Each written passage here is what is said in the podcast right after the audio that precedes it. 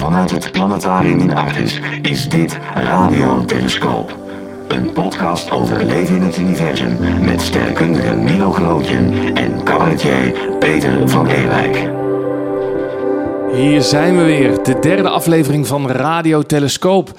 En deze week praten we over de toekomst van de mens in de ruimte. Oftewel, de mens als buitenaards wezen. Maar eerst...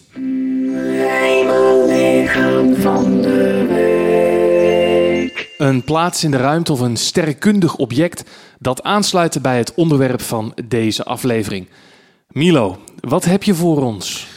Ja, ik heb deze week gekozen voor, daar komt hij hoor, K I C acht vier zes twee acht vijf twee. Is je bankrekening? Ja, inderdaad. Je kunt uh, gewoon overmaken. Ik, het is, uh, komt allemaal ten goede van de wetenschap. Schitterend. Maar het is ook de naam, heel toevallig, voor Tabby's Star. En uh, daar was wat over te vertellen dit jaar. Het is een, uh, het is een ster in onze eigen melkweg, in het sterrenbeeld Zwaan, of richting het sterrenbeeld Zwaan, op een afstand van veertienhonderdzeventig lichtjaar. Dat wil zeggen, daar gaan we weer gewoon echt heel erg ver weg. um, maar daar werd gesproken over een zogenaamde Dyson-sfeer. Ja, een Dyson-sfeer. Het, uh, het klinkt sowieso al uh, enorm futuristisch. Maar even voor de duidelijkheid, wat is een Dyson-sfeer en uh, waar zouden we die van kunnen kennen? Ja, liefhebbers van Star Trek zullen dat, uh, zullen dat herkennen. En uh, vooral uit het, de aflevering van de Next Generation Relics, waarin Montgomery Scott uh, uh, de... Uh, zeg maar de engineer uit de original series. Beam me up, Scotty. Ja, Scotty. Die kwam toen in, uh, in The Next Generation terecht. En die kwamen samen de Dyson-sfeer tegen. En wat is een Dyson-sfeer? Dat was een soort gigantische constructie kwamen ze tegen die om een ster heen gebouwd was. Die ster die zit er dus middenin. En dan moet je voorstellen is dat ze een soort van planeetschilder omheen hadden gebouwd van, van tweehonderd miljoen uh, kilometer... Uh, daaromheen. Met een, zo'n bol met een, met een doorsnede van tweehonderd miljoen kilometer. Eigenlijk, eigenlijk de ster een beetje ingepakt. Ja, de, de ster ingepakt. Ja. En waarom hadden ze dat gedaan? Omdat je dan in feite bijna ongelimiteerde energie hebt. Want je kan alle energie van die ster, uh, die kan je opvangen en uh, die kan je in energie omzetten. Uh, dat was zeg maar het, uh, het idee. En er werden waarnemingen gedaan uh, van uh, die Tabby Star, waarin ze uh, zagen dat er op een gegeven moment, het, ja, net zoals bij die planeetovergang, bij exoplaneten, zagen ze opeens een enorme drop in lichtintensiteit. Heel kort, echt ontzettend kort. En uh, ze, ze dachten dat dat misschien zo'n schil kon zijn van een, van een, van een Dyson-sfeer. Ja, ja. En, en dat... Was het dan ook? Of, uh... Nou, dat was ook weer wishful thinking, zeg maar. Want er waren ook een heleboel andere verklaringen voor. Zoals een asteroïdegordel zou er omheen kunnen draaien. Een, een, een, een, uh, een hele grote Saturnus-achtige exoplaneet. Waardoor je het uh, de ringenstelsel even het licht van die ster um, verduisterde. Uh, maar... Ook een Dyson-sfeer. Een Dyson-sfeer die wat, werd bedacht door de uh, natuurkundige Freeman Dyson in de, in, in de vorige eeuw. Uh, en die al uh, speculeerde dat dat een hele mooie energiebron zou kunnen zijn. Hij, hij had het eigenlijk over een soort van Dyson-swarm. Want hij ging er niet vanuit dat er een hele schil om zo'n uh, ster heen werd gebouwd. Maar uh, gewoon stroken van... Uh, ja, van, precies. Van, van, van materiaal die dat, uh, die energie van die zon op zou kunnen vangen. Want ik, ik vroeg me dat meteen al af. Als je, als je die hele zon in, in inpakt, ja, dan, dan raakt die zon niet meer bij de planeten in, uh, in dat zonnestelsel. Dus als wij op aarde zouden zeggen van ah, we bouwen een Dyson-sfeer rond die zon. Dat is allemaal heel mooi en aardig, maar dan komt er dus geen enkel uh, uh, sprankje zon meer uh, naar de aarde toe. Nee, dus je, je bent echt uh, de sjaak als je buiten die Dyson-sfeer zit. Maar er is ook nog iets. Je moest zo'n Dyson-sfeer moet je natuurlijk ook bouwen. En daar heb je heel veel energie voor nodig. En daar heb je dan eigenlijk weer een andere Dyson-sfeer voor nodig.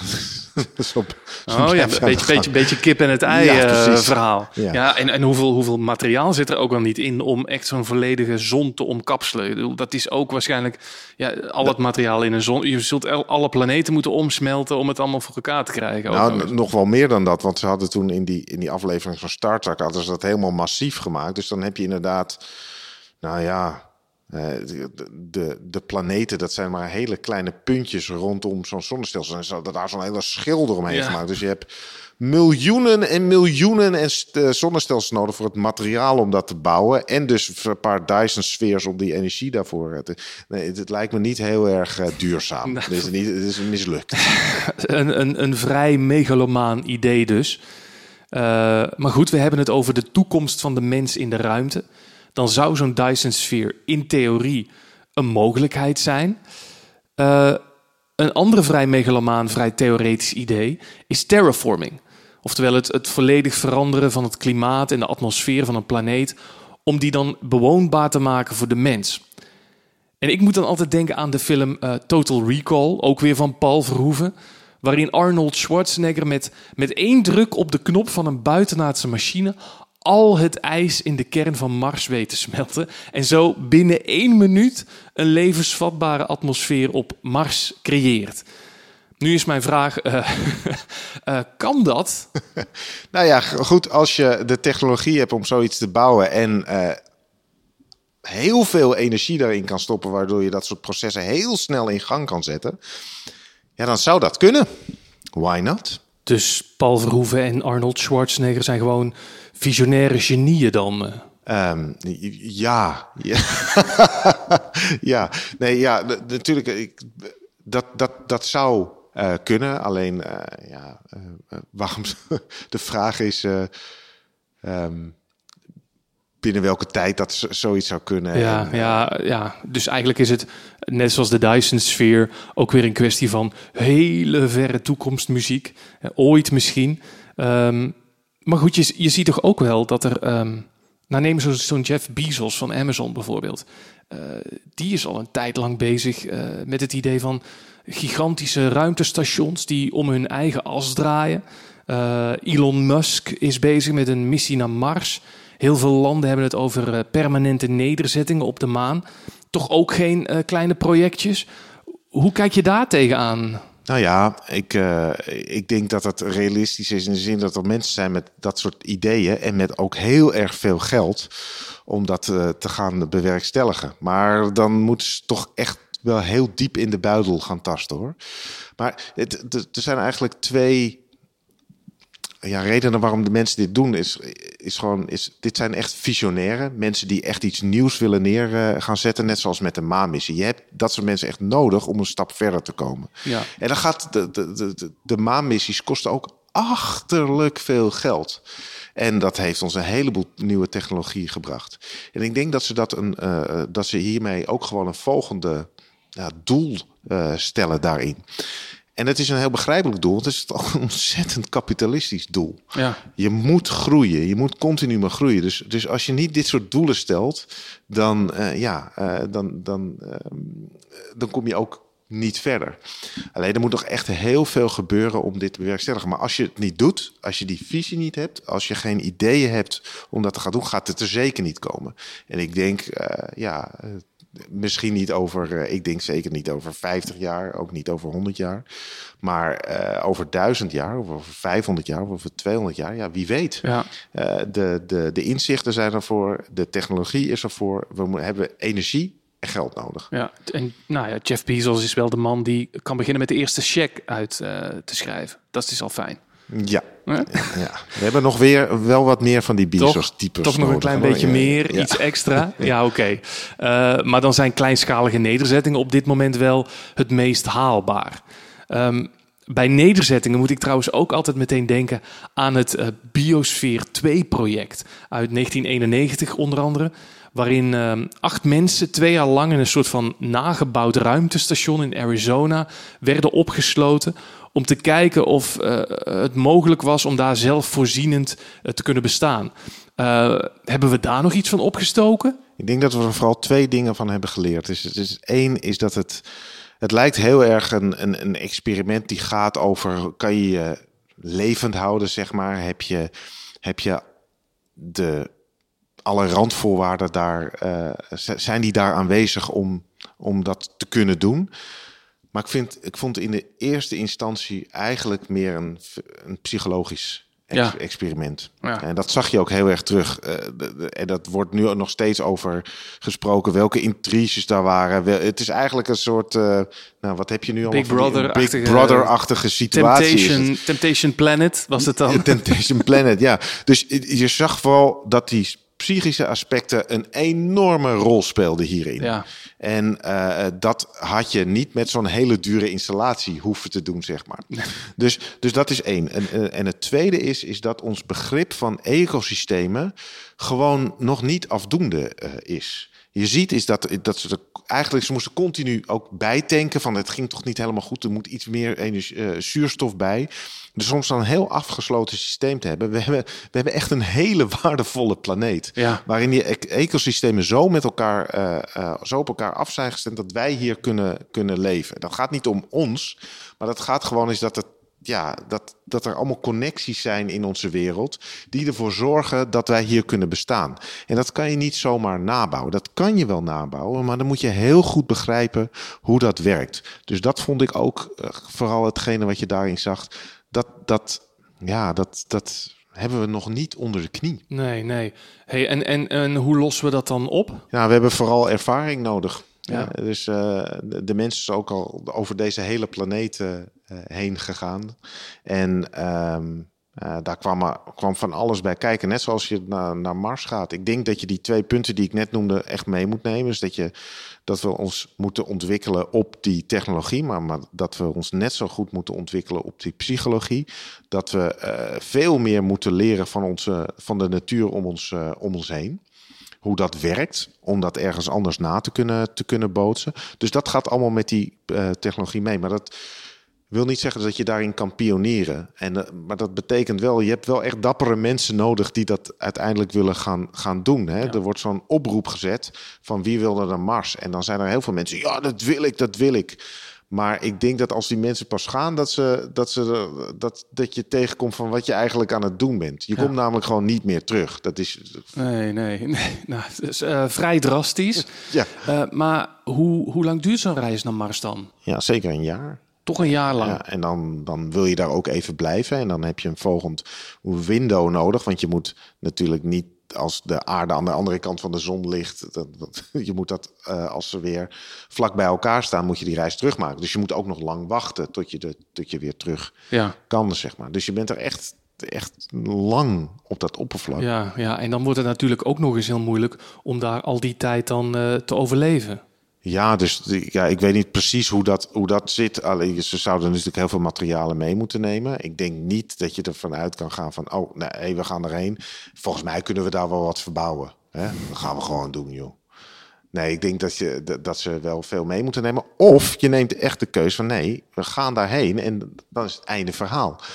Je weet ook dat je goed, hoe kom je ooit weer van die planeet af? Ja. We weten hier de zwaartekracht en hoe je dat, dat moet lanceren. Maar hoe doe je dat met een planeet die dertig procent van de zwaartekracht heeft van de aarde? Hoe, hoe werkt dat met, met een atmosfeer die heel erg anders is? Dus ja. Ja, het is allemaal een beetje giswerk uh, op ja, dit en moment. Het, en pionierwerk. Ja. Ja, en dat heb je nodig. Uh, alleen ja, dat zullen niet, die, die mensen zullen niet alleen maar Uh, happy moments hebben. ik, ik vind het nu al plaatsvervangend doodeng. Dus uh, wat mij betreft in ieder geval uh, heel veel hulde aan die pioniers. Um, nog een laatste, misschien wat vreemde vraag. We hebben het over nederzetting op Mars en uh, op de maan. Maar mogen wij daar eigenlijk wel uh, bouwen of uh, wonen? Want als ik me niet vergis staat daar een Amerikaanse vlag op. Dus uh, moeten we dan onroerende maanbelasting betalen aan Amerika? Uh, kunnen zij dat claimen? Nee, zij kunnen dat, uh, zij kunnen dat niet claimen. En net zoals er zijn ook andere. Uh, de Japanners zijn bijvoorbeeld heel erg bezig. Dat is een andere vorm van terraforming. Die zijn bezig met uh, uh, kijken of je een soort boorplatformen in het, uh, in het zonnestelsel kan maken. Asteroïden waar je op kan landen en waar je, waar je grondstoffen kunt, kunt halen. Dus, uh, hartstikke handig, want als we verder willen ons zonnestelsel in, moet je ergens brandstof vandaan halen. Dus we moeten een soort tankstations bouwen. En of, maar goed, we hebben ook voor uh, mineralen, die worden natuurlijk op aarde ook steeds schaarser. Dus dat zul je ook ergens anders vandaan moeten halen. En zij doen dat gewoon. Hè? Ja. En Elon Musk die zegt ook van, ja, we gaan gewoon weer naar die, naar die maan toe. En daar zit een interessant ding in. Want er, er zijn uh, natuurlijk uh, afspraken gemaakt. Er zijn ooit afspraken gemaakt over uh, hoe je met de ruimte omgaat. en hoe je daar je moet gedragen. En uh, dat heet de Outer Space Treaty. Ja. Nou, daar staat bijvoorbeeld dat je geen nucleaire bommen op elkaar mag gooien op de maan. Altijd handig om te weten natuurlijk. Vrij, vrij ja, ja. elementair. Ja. Maar dat gaat allemaal uh, erover dat uh, states dus of landen dat niet mogen doen. Ze kunnen dat niet claimen. Ze kunnen als een plek, uh, uh, zeg maar, kunnen ze niet zeggen dit land is van mij. Maar daar zijn een aantal uh, slimmerikken zeggen ja, dat gaat over landen. Ik heb gewoon een bedrijf. Kan ik het claimen?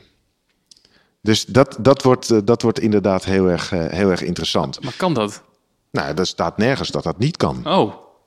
En, uh, en op, met landen is daar ooit iets over afgesproken. Alleen dat is ook alweer zo lang geleden. En ja, pff, waarom zou je... Je kan ook denken, ga ik me niet aan houden. En trouwens, wie haalt me tegen? Want... Uh, Ja, kom maar, maar halen dan. Ja, ja.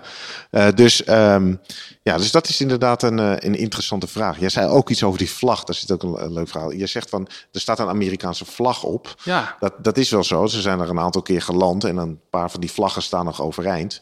Maar die, hebben, die, zijn, die vlaggen zijn inmiddels zo gebombardeerd met, uh, met, uh, met straling van de zon. Die zijn helemaal uitgebleven. Dat zijn, dat zijn in feite allemaal witte vlaggen. Volledige overgave aan het heelal. Volledige overgave. Dus dat Stars and Stripes. Dat is, nee, dat is dus dat is, vind ik wel mooi eigenlijk. Ja, en eigenlijk ook heel uh, poëtisch. Uh, uh, mooi om in ieder geval mee af te sluiten. Uh, tijd voor The Martian nu. Uh, en daar gaan we het over hebben in... De Complotcast.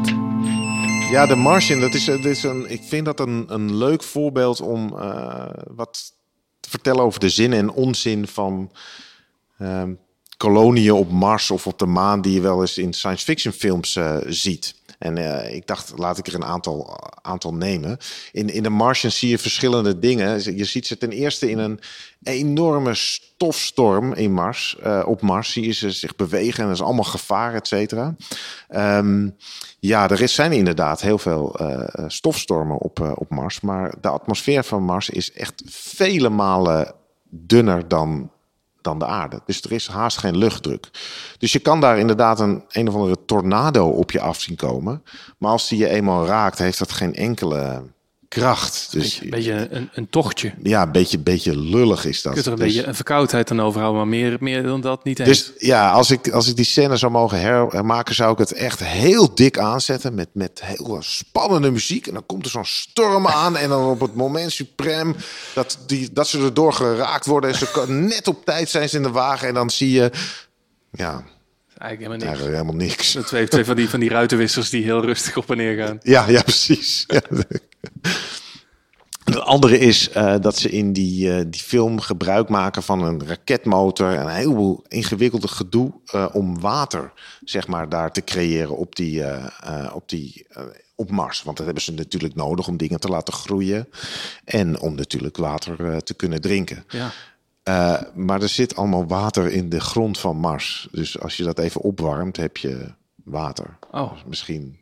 Ja, maar dat, dat, daar wil je geen film mee, uh, Milo. Nee, nee, precies. Ik bedoel, dan, dan, dan zit ik gewoon te kijken naar hele slimme, uh, logische mensen... Die, die het even rustig oplossen. En dan, ja, daar ga ik niet naar kijken. Het moet wel nee. een beetje moeilijk zijn. Oké, okay, nou, sorry. Iets, uh, iets anders dan, uh, dan nog. Laten we eens even kijken. Of, oh ja, de Marsbodem... Daar, daarin wordt misschien vreemd laten zien... is dat hij eigenlijk de Marsbodem gebruikt om, um, om plantjes te laten groeien. En dan gebruikt hij zijn eigen uh, stront ook nog eens voor om ja. dat te bemesten. Goed idee overigens. Um, maar kan dat wel met die Marsbodem? Uh, want hoe staat dat eigenlijk? Moeten we dat dan ook allemaal aan? Moeten we allemaal potgrond meenemen van de praxis? Ja. Zeg maar.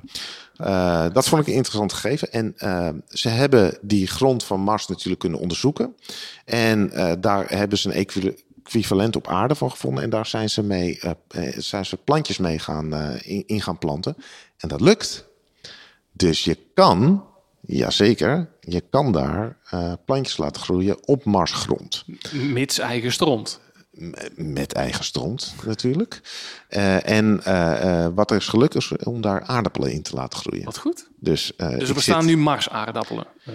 Ik, uh, ik weet niet of ze... Nou, van Matt Damon denk ik dan, uh, dan wel. Maar ik, ik, ik, dat zou toch fantastisch zijn. Dat, de, dat de, het eerste wat er op Mars gebeurt is gewoon een friettent neerzetten. Geweldig. Ja. Ja, ja, en dan hoef je ook nooit meer terug, toch? Dan, dan, dan hoef je ook nooit meer terug. Dan nee. weet je zo van, ja, ik ga gewoon naar Mars, ik start een frietent en uh, voor de rest uh, zie ik het wel. Ja. Ik denk wel niet dat je veel klanten gaat hebben de eerstkomende jaren. Ja, ja. Maar goed, dat maar wat goed, maakt dat uit? Dat, dat is punt twee. Dat is eerst, punt twee. Eerst, eerst maar eens, uh, die frietent. Ja, zeker, zeker. Eerst die frietent en, en dan zien we wel weer. Um, dit was hem. Volgende week komen we erachter dat E T ons waarschijnlijk alles een keer heeft opgebeld. Spannend dus. En uh, dit was Radio Telescoop. Tot volgende week. Inkomend bericht. Wil je nog meer weten over sterren, planeten, nevels en zwarte gaten? Ga dan naar artis punt n l en schrijf je nu al in voor de cursus Sterrenkunde in het Planetarium van Artis in november. Milo Grootje neemt je ook daarmee op een onvergetelijke reis door de astronomie. En ben je benieuwd naar hoe sterrenkunde en cabaret samengaan? Kom dan een keer kijken naar mijn cabaretvoorstelling Contact. Via peter van heerwijk punt n l vind je de optredens in je buurt. Einde bericht.